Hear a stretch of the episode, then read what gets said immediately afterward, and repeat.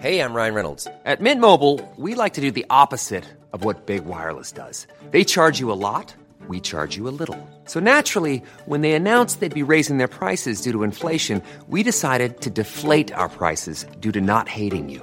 That's right. We're cutting the price of Mint Unlimited from $30 a month to just $15 a month. Give it a try at mintmobile.com slash switch. $45 upfront for three months plus taxes and fees. Promo rate for new customers for limited time. Unlimited more than 40 gigabytes per month. Slows. Full terms at mintmobile.com.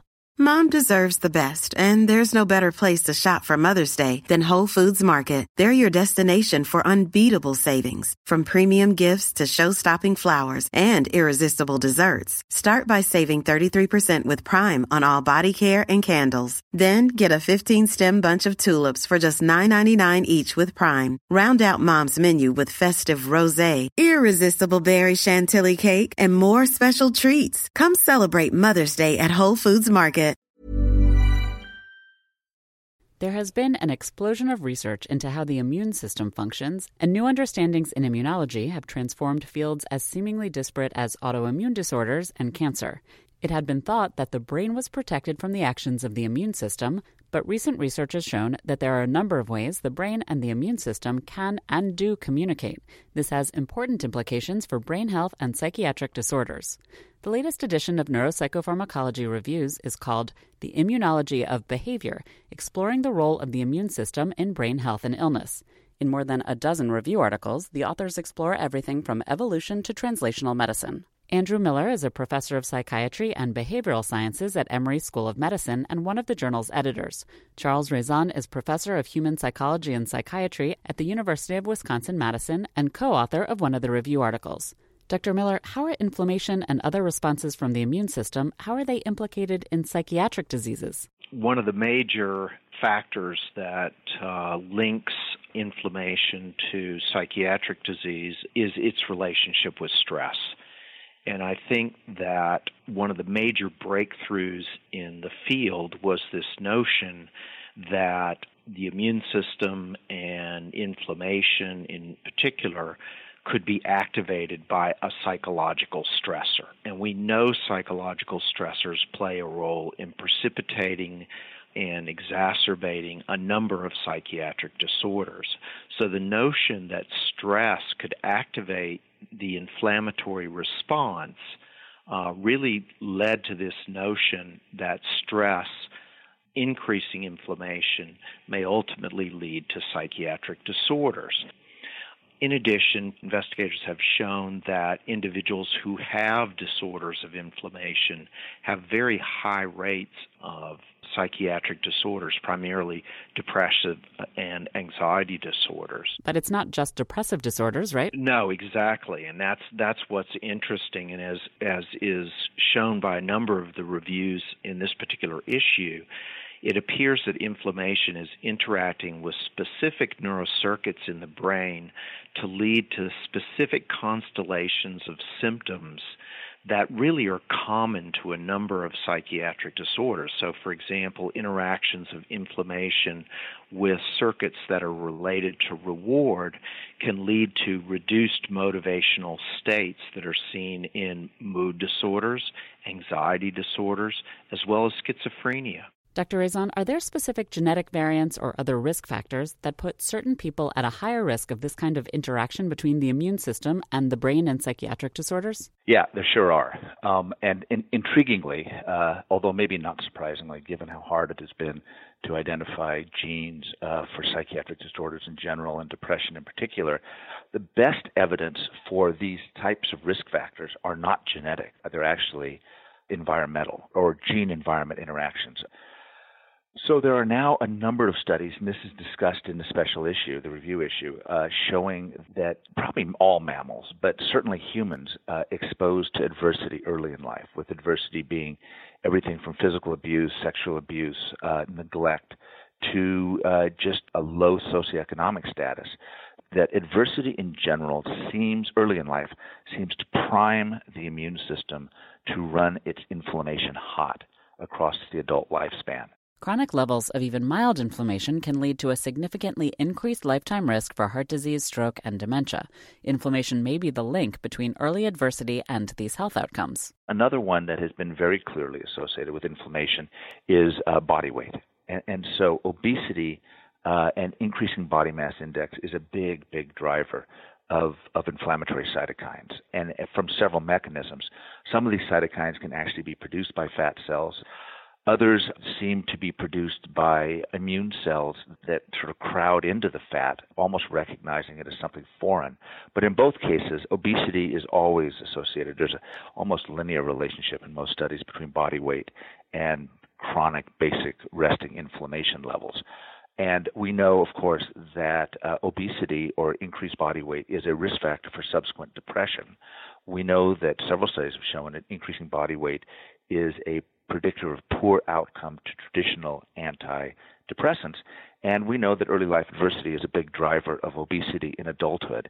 So there's kind of a round robin of trouble there around early adversity, metabolic disturbance, increased cytokines, and then that being linked to depression. Another exciting and really quite new aspect of immunology research is the role of gut microbes. There are some papers in the review that address how microbes could be either helping protect against psychiatric disorders or contributing to them.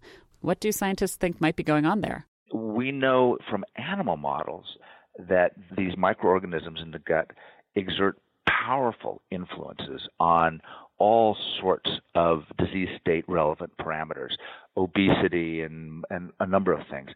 Fascinatingly, in animal models, there's tremendous evidence that if you shift the content or the function of the microbiota in the gut, in this case, you can totally change behavior. So they've done these studies where they've transplanted the contents of microbiota from, say, a nervous species of a, of a rat to a to a calm species of a rat. And when you do that, the calm species gets nervous, and you can reverse it and make the nervous species calm.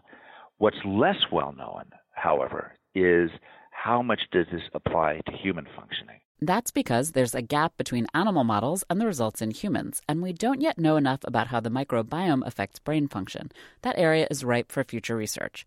Dr. Miller, turning back to you, how can this research on the immune system and its impact on brain health, how can this lead to potential treatments for psychiatric conditions? In the review, authors describe how various neural circuits in the brain are affected by inflammation, including the reward circuits and others involved with anxiety. How might a focus on the immune system have an effect? So, uh, our typical antidepressant strategy when treating patients with depression or anxiety is to use a drug that's primarily serotonergic in nature, influencing the activity of serotonin in the brain to sort of increase its its relative potency in the synapse. But inflammation could affect how well these drugs work because of its impact on related circuits in the brain. So, understanding inflammation could help doctors tailor treatments. That could lead to novel treatments for depression, anxiety, schizophrenia in patients with high inflammation and treating those individuals with drugs that block inflammation. Now, most of the drugs that are currently avail- available carry a, a fairly significant side effect burden, largely in the form of, of putting people at risk for developing infection. And you're really then looking at the trade off between the risks that are involved, the risk for a serious development of a serious infection, versus the benefit of potentially improving someone's mental condition. Those are the kinds of things that'll have to be wrestled with Dr. Miller and Dr. Raison, this is still quite a new field. What avenues of research do you think still lie ahead? Dr. Miller? I think one of the biggest limitations that we have at this moment is the ability to identify and measure inflammation in the brain given that at the end of the day, the most important aspect of the effects of inflammation on the brain is the activation of relevant immune cells in the brain, microglia and macrophages and other cell types.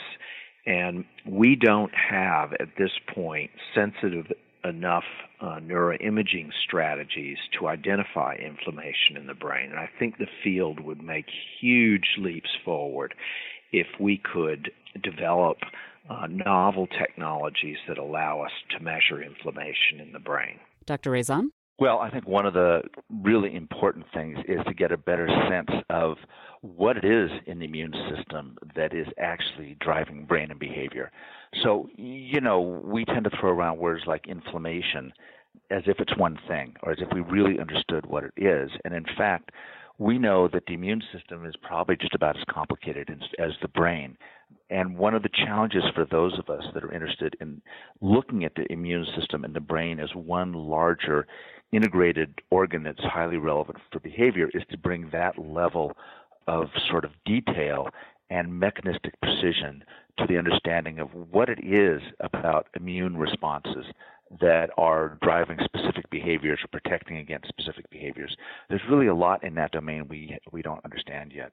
The latest edition of Neuropsychopharmacology Reviews is called The Immunology of Behavior, exploring the role of the immune system in brain health and illness. For a list of the papers covered in this reviews issue, as well as the full editorial introduction, go to www.nature.com/nppr. I'm Cynthia Graber. Mom deserves the best, and there's no better place to shop for Mother's Day than Whole Foods Market. They're your destination for unbeatable savings, from premium gifts to show-stopping flowers and irresistible desserts. Start by saving 33% with Prime on all body care and candles. Then get a 15-stem bunch of tulips for just $9.99 each with Prime. Round out Mom's menu with festive rosé, irresistible berry chantilly cake, and more special treats. Come celebrate Mother's Day at Whole Foods Market. Ever catch yourself eating the same flavorless dinner three days in a row? Dreaming of something better? Well, HelloFresh is your guilt-free dream come true, baby. It's me, Keke Palmer.